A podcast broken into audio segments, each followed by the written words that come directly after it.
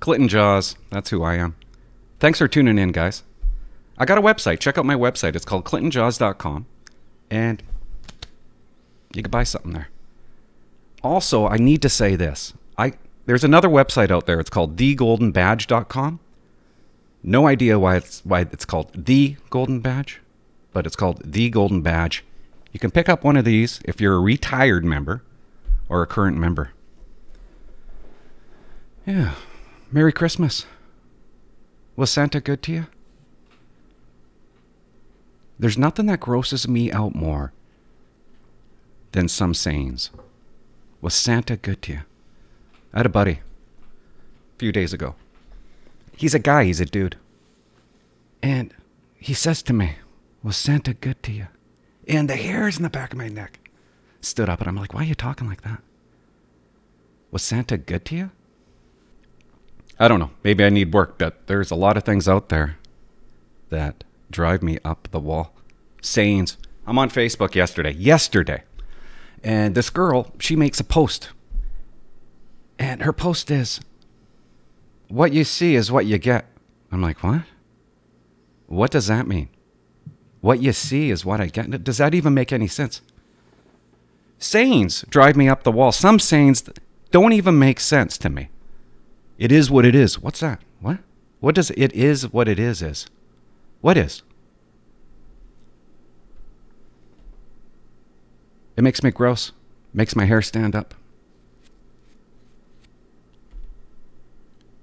Or you get what you get. How about that one? You get what you get. Remember when and I don't want to talk about the vid, but when Pfizer came out and Moderna came out, people are all over the internet. You get what you get. Take what you take. And I'm thinking, well, that's pretty stupid. Because it turns out Modern is way better than Pfizer. Colton, what sayings make you sick? What sayings make your hair stand up in the back of your neck? I haven't really thought about it, to be honest. Good talk. Yeah, thank you. Anyways, back to Santa. So, was Santa good to me? I'm going to tell you something. And I know I already mentioned this before, but I'm in Walmart, okay, about 3 weeks ago, and I put a ironing board in my buggy, and it is sticking out. It's ridiculous. It's erect. It's straight in the air.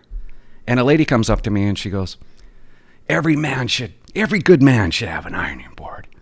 And I said, this is a Christmas gift for my wife. She kind of looked at me.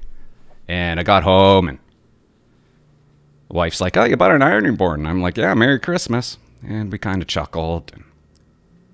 So for the past 3 weeks before Christmas, all I heard was my wife got me something. And she would remind me every day up until Christmas. I got you something. What'd you get me? What'd you get me? Did you get me anything? And the kids are like, yeah, Dad. And I'd be like, I got you an ironing board. And anyway, the pressure was on me. And I'm like, it's ridiculous that I got to get her something, that she has to get me something. That's ridiculous. The gifts are for the kids. But I got her something because I didn't want to go through the hearing about it for the entire year. And Valentine's 2013, I still hear about that. So I went and got her something because I know she got me something big. You don't just keep on talking about it if you didn't get me something big. So it's Christmas. And I give her the gift. And I hit it out of the park. It's a Blockbuster. Okay? It's a Fitbit. So she can stay fit or get fit. Might want to edit that part out. And she loved it. She loved it. It's the best thing ever. She gives me my gift and passes me a stocking. I'm like, oh, this is going to be great. It's in a stocking. Something that you put on your feet. And I swear to God, there's one thing in the stocking. This is what she got me. This is what I pull out on Christmas. Hair gel. She bought me hair gel. The smallest bottle of hair gel Now, I don't want this. This is my ironing board. This is worse than an ironing board. Hair gel. I don't want it. I don't need it. Look at it. It doesn't even work. And I was kind of kicking myself. I was like, why didn't I just stay with the ironing board? What did Tanya get you for Christmas, Colton? Who's Tanya? Your wife. Abrielle. Who? Abrielle is. Yeah. Right. Yeah. Oh yeah. Yeah. Did I say Tanya? Yeah. So she got me. How do you say it? Abrielle. Abrielle. Yeah. Or did Abby. Did she get you something nice? Yeah, she got me AirPods for Apple. Mm. And I got her tickets to see One Republic Live. After we told each other not to buy each other gifts. Oh, so it was a surprise. Yeah, it was a surprise on both ends. Don't you hate it when people are like, what should I get you for Christmas? Oh, I tell people not to get me anything. That's my rule. Don't get me anything. Well, first of all, why would I tell you what to get me for Christmas? You know what I mean? Yeah. What do you want for Christmas? Well, I want a surprise. Yeah. But you see the couples out there that are like, get me this, and then they go and get it. Yeah, I guess it sounds. But sometimes ridiculous. You don't know what they want, too. Sometimes there's that. Like, you just don't know. Definitely. Yeah, hair gel. Yeah. Hair gel, dude. Yeah. Maybe it's a gag gift. No, she was serious. Oh, well, then yeah. There you go. Next year, it's going to be a box of Q-tips. Like, why? Why? Why would she think that I'd be excited?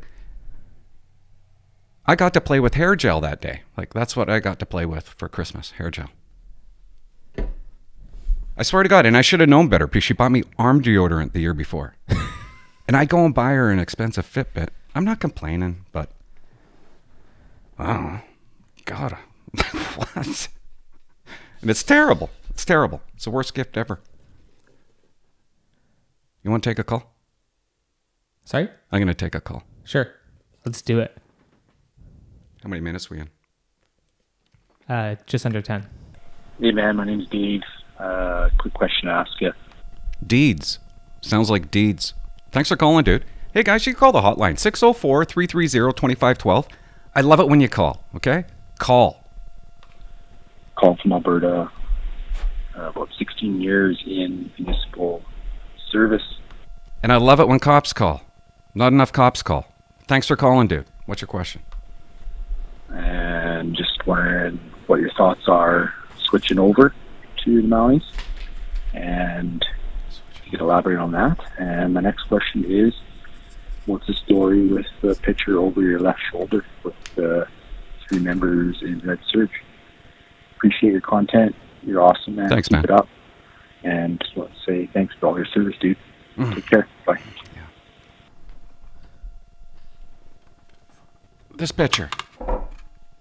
You want me to talk about it? I'll talk about it. This was the regimental dinner at Depot. And it was probably, I would say, the biggest highlight of Depot for me. It was a big deal. It was towards the end. And you got to wear this jersey, this red jersey. And you got to drink alcohol. And for some reason, I have a memory of smoking a cigar. I don't know if that's true, if I just made that up or dreamt it. But the cool part about this picture is the two guys that are sitting beside me. This guy, okay, his name's Dave, and we smoked together at Depot, so we instantly became best buds. And this guy, Mike, Mike ended up dating or marrying a hot chick, and he was a good guy. He was my pit partner. Mike was my pit partner. Colton. Yeah. Do you know what a pit partner is? No, but you're going to tell me, aren't you?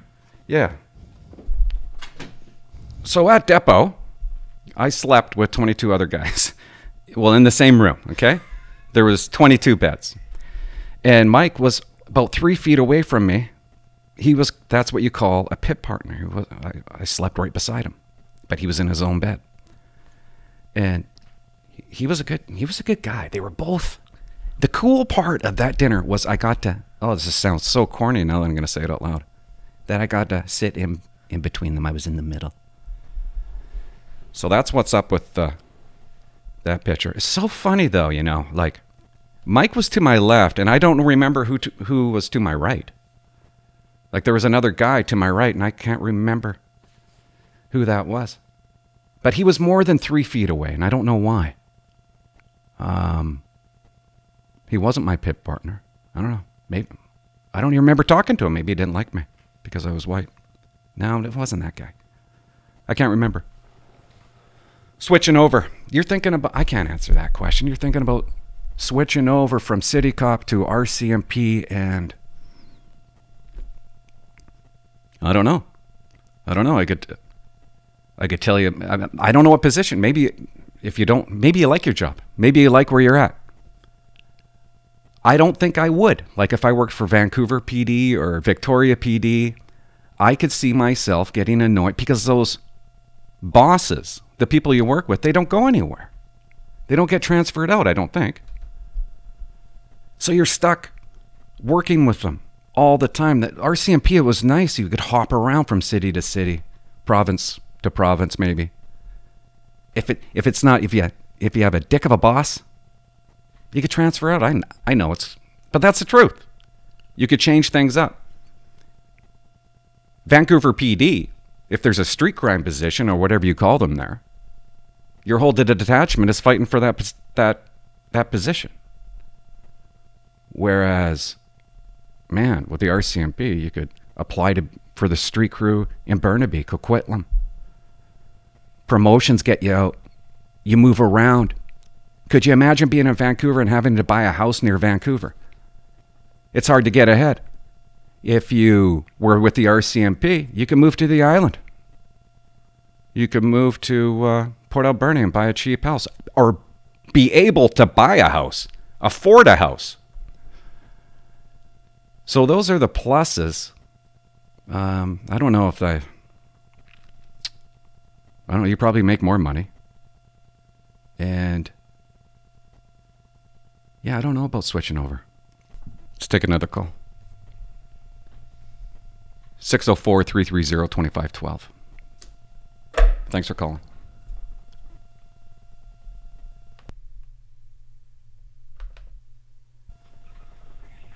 Hey, Clint. Podcast is doing great on YouTube. Wondering if you would do a segment on... Thanks, dude. Lazy slug members and ODM members. And just really tell them to get out. Stop wasting taxpayers' money. Stop being lazy. Find their motivation. Can't stand it. There's no way of pushing them out. You write them paperwork. You evaluate them. Performance evaluations, 10-4s, 25-10s. Then they go on stress leave, and it's a big rotational back and forth. Would love someone to just call people out like that.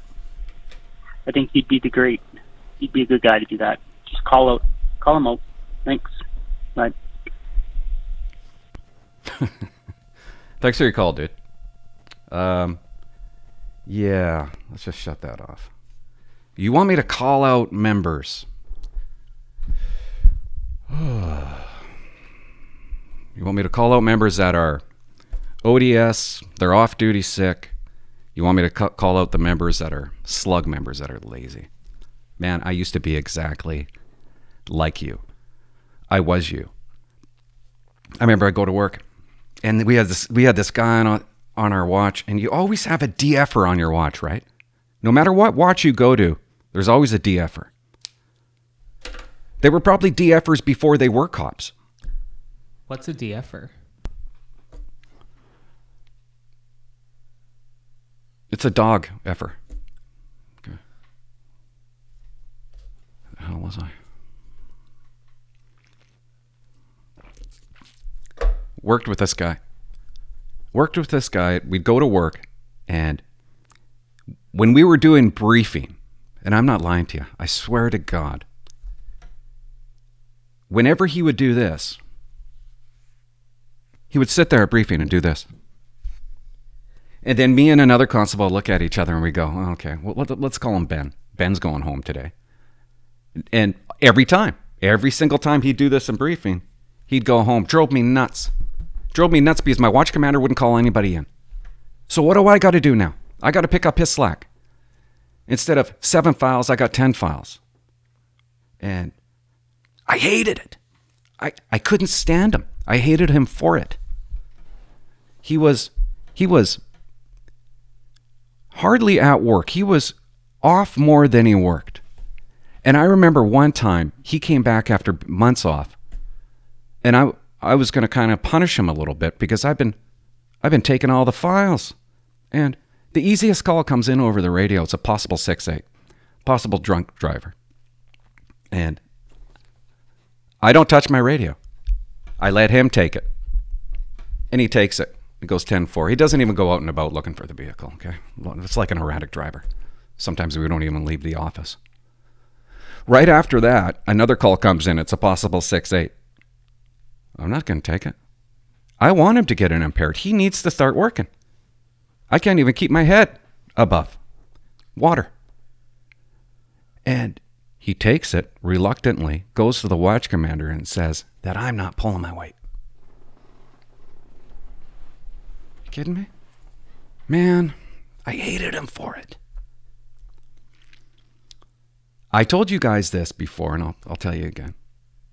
I once worked overtime for B-Watch, and I took 15 files in a row, okay? I took all the files.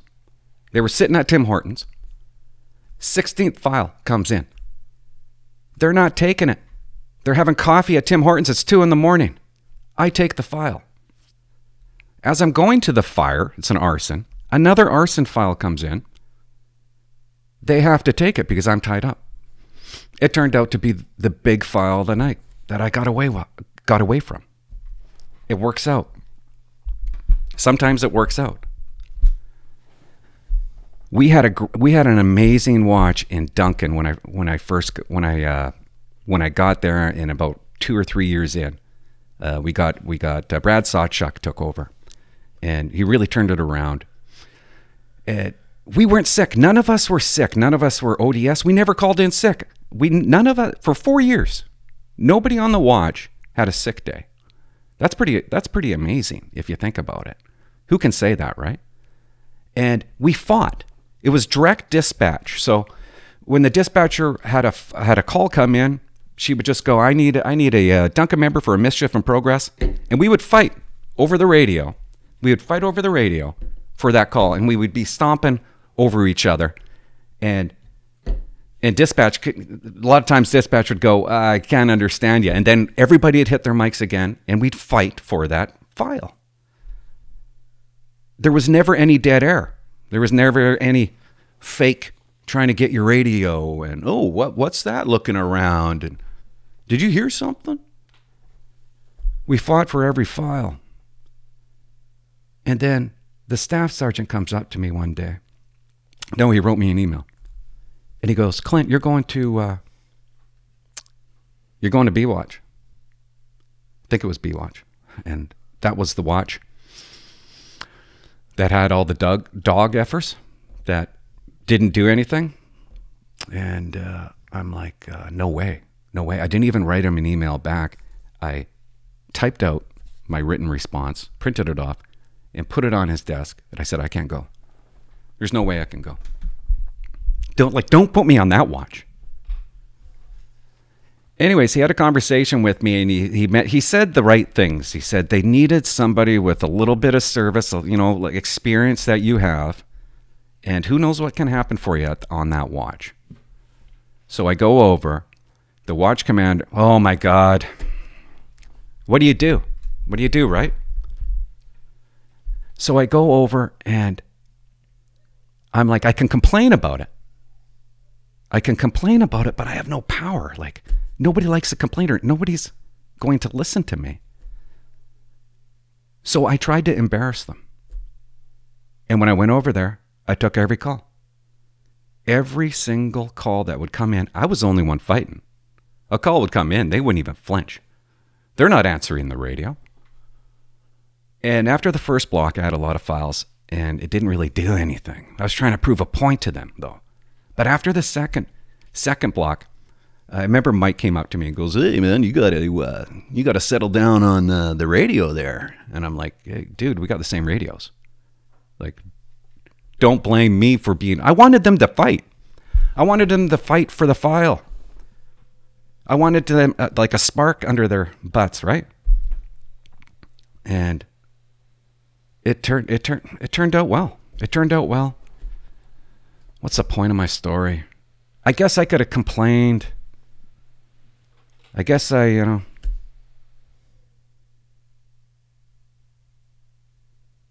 When I walked into a room, they wouldn't even look at me because they were embarrassed. They were embarrassed with themselves. And that is power. The power I had. And if I said something, like, hey, we got the same radios. Or are you on strike today? I would say that. I'd come in after taking a bunch of files and I'd be like, hey, Bob, are you on strike today? Like, are you not, you don't feel like working? And that really hit them because they knew. They knew I was calling them out. That's calling them out in a good way. You shouldn't focus on calling out members. I look back and there was a lot of times I wish I didn't call them out. I remember being on a watch and I was acting watch commander and this guy, we'll call him Colton. And he used to write down every single file he would take because he got in trouble once he wasn't taking enough. And he made mention in the GD pit and the members were upset with him because he wasn't working hard enough. And I called him out. And to this day, I feel terrible about it. But I called him out and he said, I'm taking more files than Dave. And I went, excuse me? Like, Dave was taking the most at that time. I'm like, are you serious? So I go into my office and I shouldn't have done it. But I printed off all his files, and I printed off all of Dave's, and I said, look what you're taking. Erratic driver, erratic driver, erratic driver, possible 6-8, erratic driver, noise complaint. Look at Dave, assault, assault, assault, domestic, shooting, well, maybe not shooting, stabbing, domestic, assault, criminal code files, robbery. Anyways, I ruined part of my time as a police officer because I was so focused on the slugs. And I go to Langley and they're 10-6 getting gas. They put themselves busy getting gas. Drove me nuts. Members off-duty sick drove me crazy. And I know what you're talking about. I know what you're feeling. I know that I'd be on a watch and Jeffrey, he'd be off for a year. And they wouldn't replace Jeffrey. They'd have to wait so much time to replace him. And we'd work short because of Jeffrey. And you'd be mad at Jeffrey. But don't be mad. Don't be mad at ODS members. Be mad at the system. That's who you need to be mad at. Be mad that it's run that way. Can you believe it? Somebody goes off duty sick for a length of time, a good chunk of time, and they don't replace them and you get punished for it? It's natural to hate that person, but you need to change a system. That's what you should be complaining about. And what am I going to do? Like, I'm going to call out members for being sick. Big part of me thinks, be sick, stay sick, and stay home. And when I say be sick, I mean, go home. If you're sick mentally, go home. And stay there. And don't rush to come back to work. You shouldn't have to work sick. So you stay home. You be home. You stay sick. You don't rush back too early because you're sick. It takes 6 weeks to fix a broken bone. Sometimes it takes years to fix a mind. So no, I can't call out members. Of course there's members out there. Of course that they're sucking up the system. Okay, you said a performance evaluation, but you know, all of a sudden they get a bad performance evaluation and then they're ODS, they're off sick. But that might be the final straw for those people, getting that bad performance evaluation. That might be it for them. You don't know people, just like I didn't. I remember a girl on my watch told me she had PTSD. I didn't know what PTSD was, didn't really care. And I look back, I got regrets. I should have told her to go home. Don't come back until you're better. You don't see the hook. You don't see the hook. And you know that old story, right? There's a school of fish in the water. And all of a sudden one fish is flipping out. The fish don't see the hook. And so you're not seeing the huck with these members. Call ODS members out. No, no. Stay home. Don't care. And you can't let it bug you. You can't let that bother you. And I've seen inspectors push members back to work. I've seen it with my own eyes. And that's why it's important to get your health files, guys. Because it comes, you get emails between your bosses and health services. I've seen them push them back to work.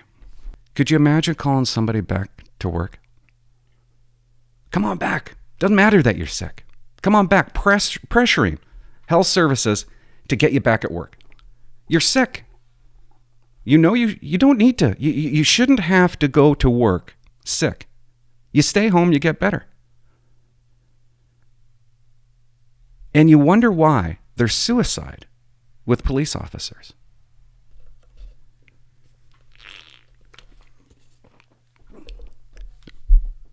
I think I've said this before, and I don't want to go over and over on it, but there was a member in Port Alberni, he took a gun to his head. Okay, at home. But months before that, he went off sick. He was ODS. Nobody knew why. But I put money on it.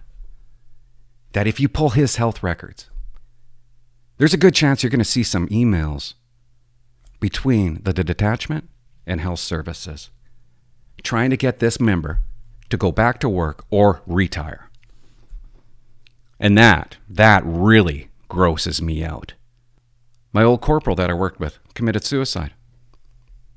I'm not going to call him out, right? Could you imagine if I called him out and then they commit suicide? So be careful with that.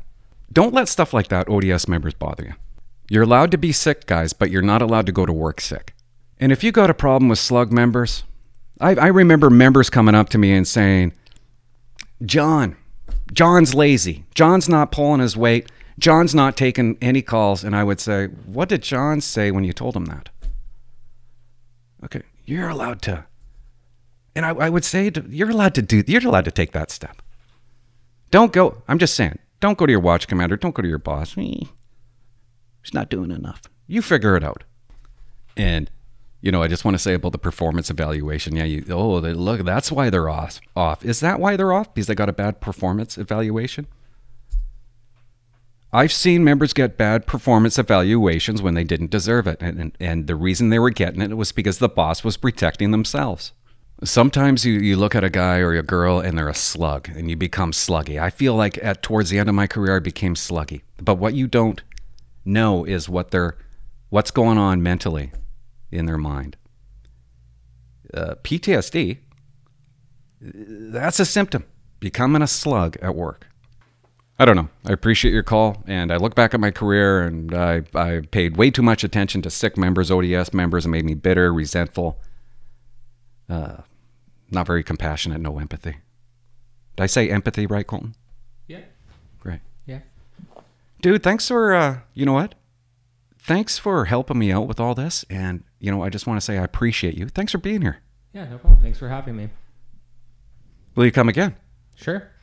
Perfect. Hey, guys, call the hotline number, 604-330-2512, and, yeah, bye-bye.